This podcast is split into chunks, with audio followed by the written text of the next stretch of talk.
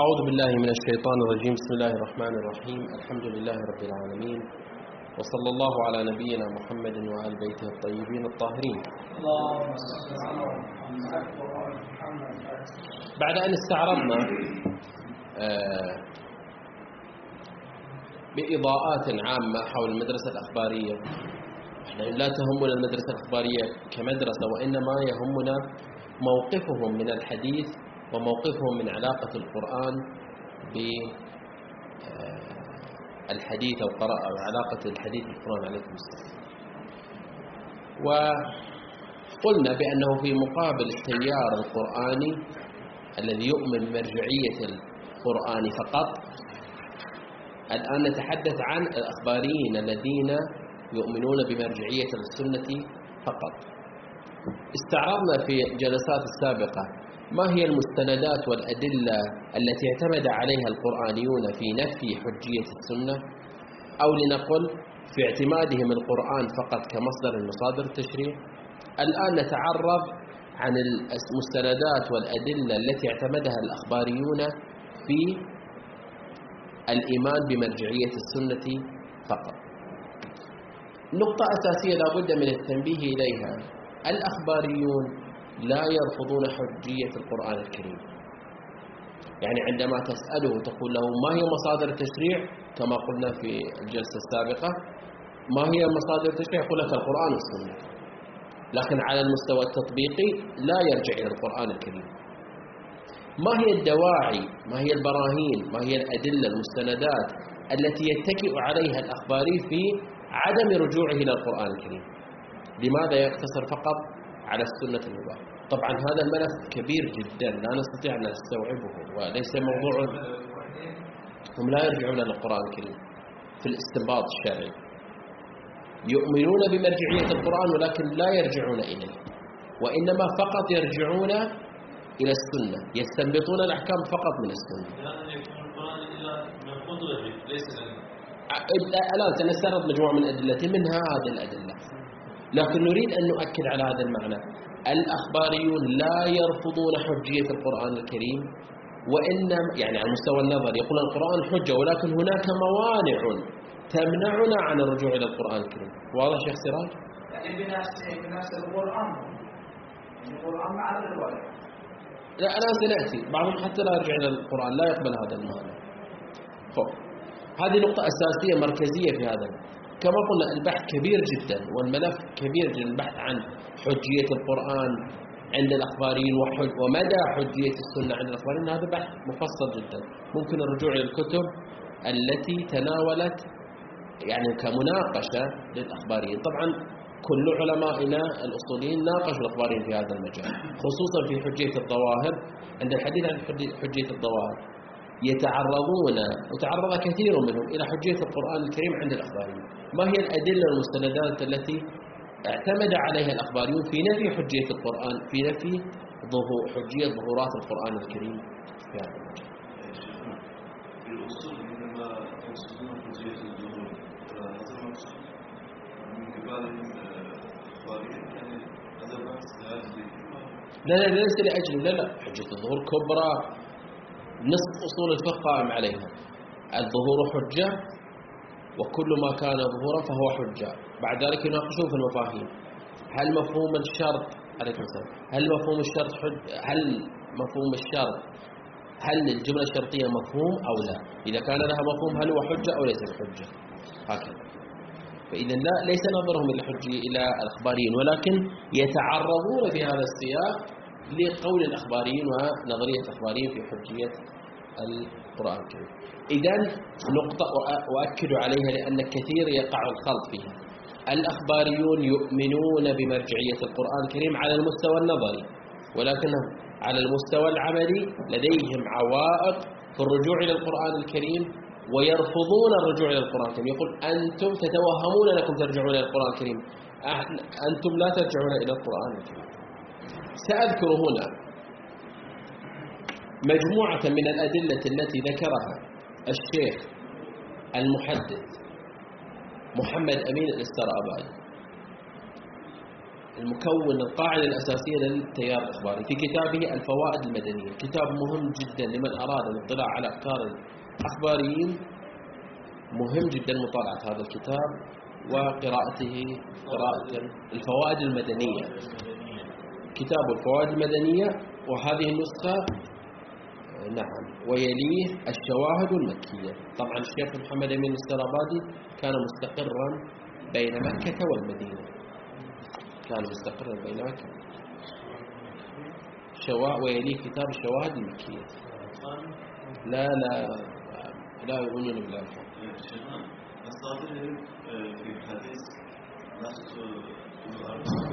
نعم قطعية، كتب الأربعة قطعية عندهم، لا تشكك في روايات الكتب الأربعة عندهم. الشيخ محمد أمين الأسترابادي في الفصل الثاني من كتابه قال هكذا في بيان، لاحظ التعبير في اسم الفصل، في بيان انحصار مدرك ما ليس من ضروريات الدين.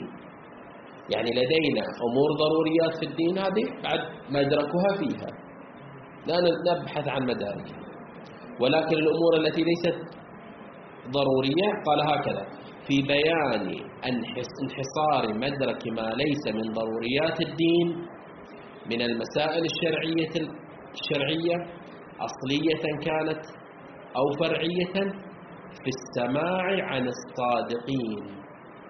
انحصار المدرك في السماع عن الصادقين، فيريد أن يذكر هنا مجموعة من الأدلة، هذه الأدلة تؤكد انحصار الطريق في الوصول للأحكام الشرعية الأصلية أو الفرعية في روايات أهل البيت عليهم السلام.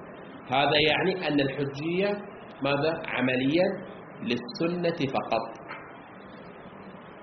ذكر هو مجموعة من الأدلة، ربما 8-9 أدلة، نحن لن نتعرض لهذه الأدلة وإلا سيطول بنا البحث. نحن نتعرض إلى أهم الأدلة التي تعرض لها الشيخ الأسترابادي رحمه الله، ومناقشة هذه الأدلة بالمقدار، وأنا متأكد الآن بالمقدار الواضح، يعني مناقشة هذه الأدلة بالنسبة لكم واضح باعتبار مرت علينا مرارا وتكرارا في علم أصول الفقه. الدليل الأول، أقرأ عبارته ثم بعد ذلك أوضحها إذا لم تكن واضحة، ثم بعد ذلك نناقش. الدليل الأول قال عدم ظهور دلالة قطعية وإذن في جواز التمسك في نظريات الدين بغير كلام العترة الطاهرة عليهم السلام، ولا ريب في جواز التمسك بكلامهم فتعين ذلك، والأدلة المذكورة في كتب العامة وكتب المتأخر الخاصة على جواز التمسك بغير كلامهم مدخولة أجوبته واضحة مما مهدناه ونقلناه، لا نطول الكلام بذكرها ونفيها. الشيخ الأسترابادي هنا يعتمد على فكرة خلافية بين المسلمين، ينطلق من هذه الفكرة في نفي حجية الرجوع للقرآن الكريم، وإنما فقط الاعتماد على سنة أهل البيت. يقول وقع خلاف بين المسلمين، يعني في الوسط الإسلامي يوجد خلاف، قسم يقول بحجية الرجوع إلى الكتاب الكريم وإلى آيات القرآن الكريم في أخذ الأحكام الشرعية، وقسم يقول لا يجوز الرجوع. إذن هنا نشك في جواز الرجوع وعدم جواز الرجوع، ولكن في السنة الشريفة لا نجد أحدا يقول بعدم جواز الرجوع إلى السنة. فإذا كنا نشك في جواز الرجوع وعدم الرجوع، فالرجوع إلى أهل البيت أمر متيقن، فنرجع إلى الأمر المتيقن ونترك الأمر الذي نظن بحرمة الرجوع إليه. لاحظوا عدم ظهور دلالة قطعية وإذن في جواز التمسك في نظريات الدين بغير كلام العترة، فنحن نشك ولا يوجد لدينا قطع بجواز الرجوع إلى القرآن الكريم أو بجواز الرجوع إلى غير السنة باستنباط الأحكام الشرعية. من أين أخذنا هذه القاعدة؟ يقول واقع المسلمين، يقول واقع المسلمين. هناك من يقول بجواز الرجوع وهناك يقول بعدم جواز الرجوع. فهناك من شكك في عدم الجواز،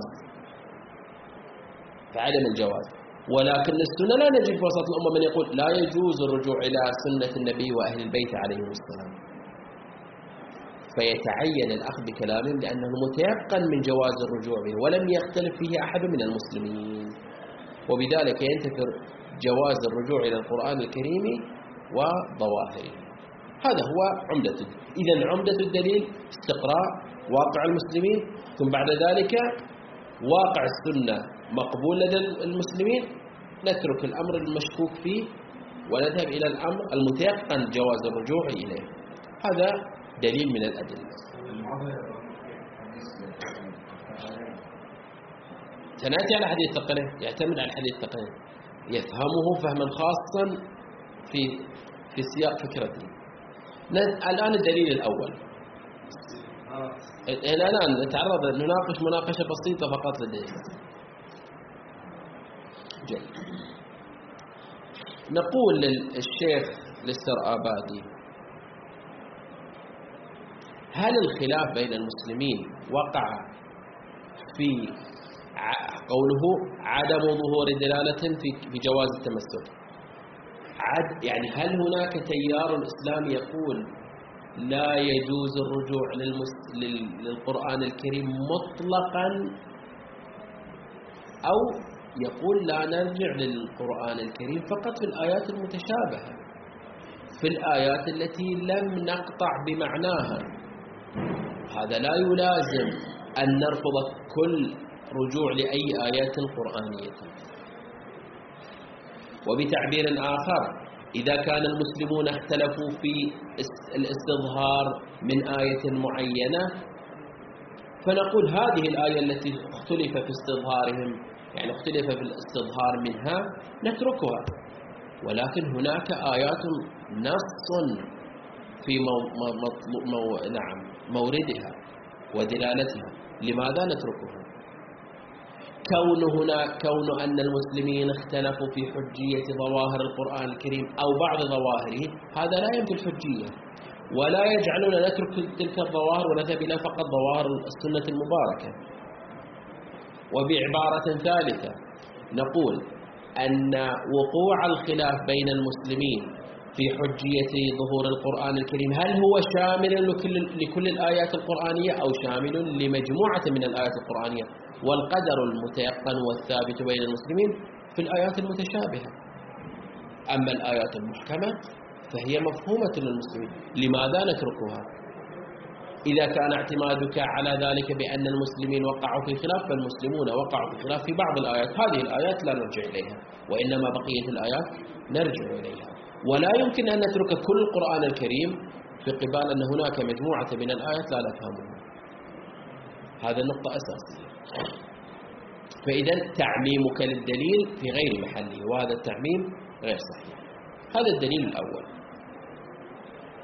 الدليل الثاني، قال لدينا الرواية المتواترة بين الفريقين: إني تارك فيكم الثقلين، ما إن تمسكتم بهما لن تضلوا بعدي، كتاب الله عز وجل وعترتي أهل بيتي، لن يفترقا حتى يردا علي الحوض.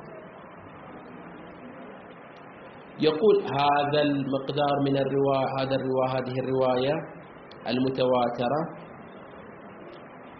يستفاد منها وجوب التمسك بالقرآن والعترة. جيد.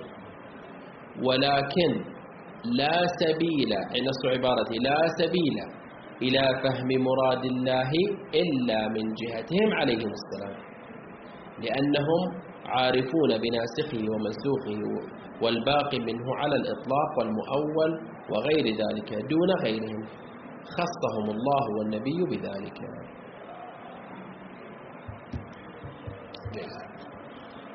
هذه أيضا يمكن أن نناقش. إذن هذا الدليل قائم على رواية المتواترة، حجية حديث الثقلين بالتواتر، حديث الثقلين يقول التمسك بالقرآن والسنة، الحوج. كيف نتمسك بالقرآن والسنة؟ نحن لا نفهم القرآن الكريم، فلا بد من الرجوع إلى السنة. فالتمسك بالقرآن والسنة يكون من خلال الرجوع إلى السنة. فإذا رجعنا إلى السنة وعرفنا القرآن من خلال السنة فقد تمسكنا بالسنة والقرآن، بالعترة والقرآن. مثلا في دلالات نظران كلم يوسف مثلا عقيدة الشيء أخوال هم أيضا شيء هم لا يواجه لا يأخذون هذه، يقول لك لا نستطيع. كل يقول لك ما دام لم ترد رواية في تفسيرها فلا نأخذها حتى لو كنا نفهم منها شيء. ما ظن، هذا ما نفهمه ظن، والظن ليس حجة. جيد، هذا الدليل الثاني الذي ذكره.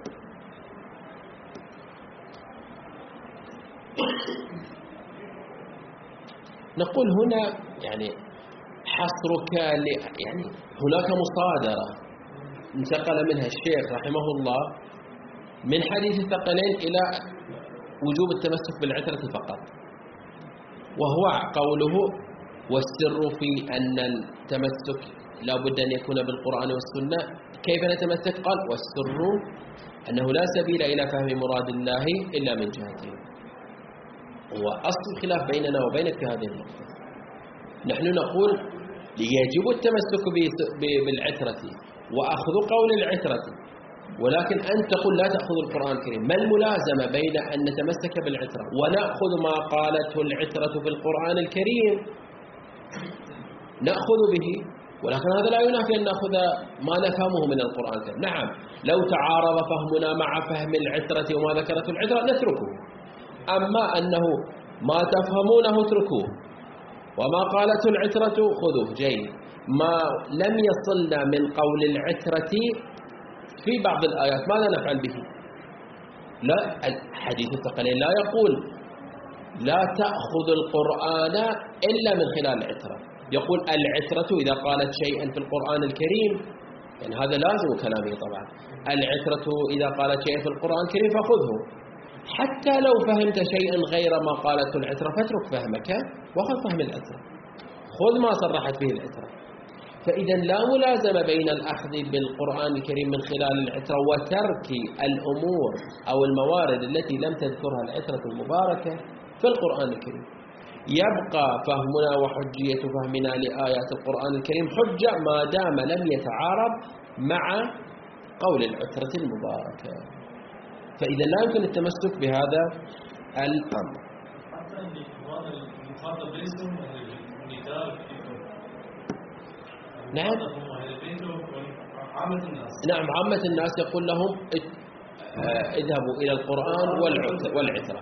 هو يقول ما معنى أن يذهب الناس إلى القرآن والعترة؟ معناه أنهم يفهمون القرآن من خلال العترة. قل له نعم، سلمنا بهذا الموضوع. ماذا تقول في الموارد التي لم تتعرض العترة لآيات القرآن الكريم؟ على أي أساس؟ لماذا نتوقف؟ هناك حجية أساسية، حجية فهمنا لآيات القرآن الكريم. ما لم تتعارض مع فهم العترة أو ما لم نفهم بخلاف ما فهمته العترة فلا سبيل ولا وجه لترك فهمنا في قبال رواية لم تصل. ربما تحدث، ربما ما سيقوله الإمام الصادق لو وصلنا قوله يتوافق مع ما فهمته. كيف أعرف؟ كيف أرفع اليد عن حجية الظواهر في قبال أن هناك ربما رواية تخالف هذه الرواية ما سوف أفهمه؟ إذا نحن نفهم القرآن مفهوم والعترة ضارب مفهوم آخر، أيهما أقدم؟ يقدم قول العترة. إذا أكو يعني يمكن يعني بعض الآيات لم نوصل إلينا قول المعصوم بالنسبة لنا. نعم. ونحن نفهم هذه الآيات. نعم. شيء مخالف تفسير تفسير بالرأي لا يقبل. يمكن ماذا؟ يمكن أن نصل، يمكن أن نفهم شيئا يخالف، يمكن أن نفهم شيئا لكنه ليس حجة، ليس حجة. بس هاي قول الأمين الأسترابادي قول زين يعني نأخذ من القرآن ما قاله العلماء. إذا فهمنا فهما من الآيات القرآن الكريم والرواية لم تتعرض لهذه الآية، وفهمنا لم يتعارض مع القرآن الكريم والعترة، لماذا نرفع اليد؟ إذا لم يصل إلينا كلام من السنة لماذا تريد أن تصل إلى القطع في فهم القرآن الكريم؟ أن تصل بالقطع في فهم الرواية، تقطع بأن كل ما تفهمه من الرواية هو يقتله المعصوم، مع ذلك تعمل به. نحن في مواجهتنا في الحديث نحن نفهم هذا الحديث الصحيح الحسن المؤثر الزاعل، نحن نقطع بالأحاديث الصحيحة. كيف تقطع بالأحاديث؟ خبر واحد كيف تقطع؟ لا، معتبر الرواية صحيحة السند معتبرة، وليست قطعية الصدور. هذا الشيء لابد يعني نتفق عليه. الأمر الآخر، جاءتنا رواية، جاءتنا آية معينة، قرأناها فهمنا منها فهم، هذا الفهم لا يتعارض مع القرآن الكريم ولا مع السنة ولا مع مسلمات الدين والمذهب. وبحثنا عن رواية تفسر لنا هذه الآية لم نجد، لماذا أرفع اليد عن فهمي لهذه الآية فهما ظنيا؟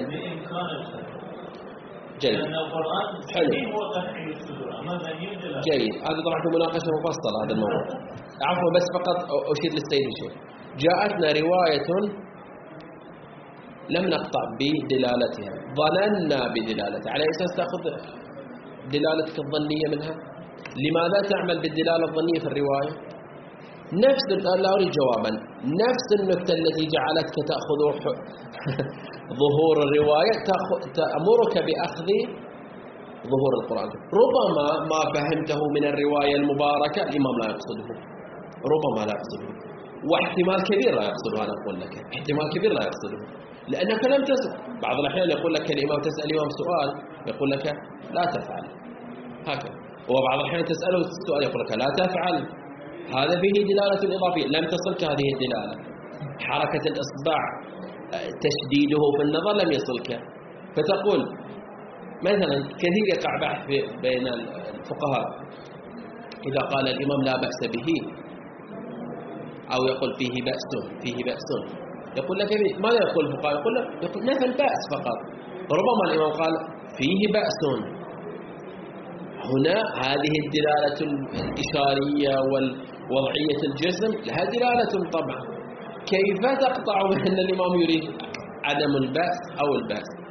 نريد أن نقول رفع اليد عن حجية ظواهر الآيات القرآنية، لأن الرواية لم تصلنا، والاحتمال أن تكون هذه الرواية، والاحتمال أن يكون هذا الفهم فهما مرفوضا عند أهل البيت عليهم السلام، هذا لا يجعلنا نرفع اليد عنه، بل سوف تحاسب على ذلك ومتآخذ. يقول لك سيرة العقلاء قائمة على الأخذ بظواهر الكلام. أنت ظهر لك كلام، ظهر لك دلالة من هذه الآية ولكنك أعرضت عنها. نقف عند هذا المقدار، البقية الأسبوع القادم إن شاء الله تعالى. الحمد لله رب العالمين.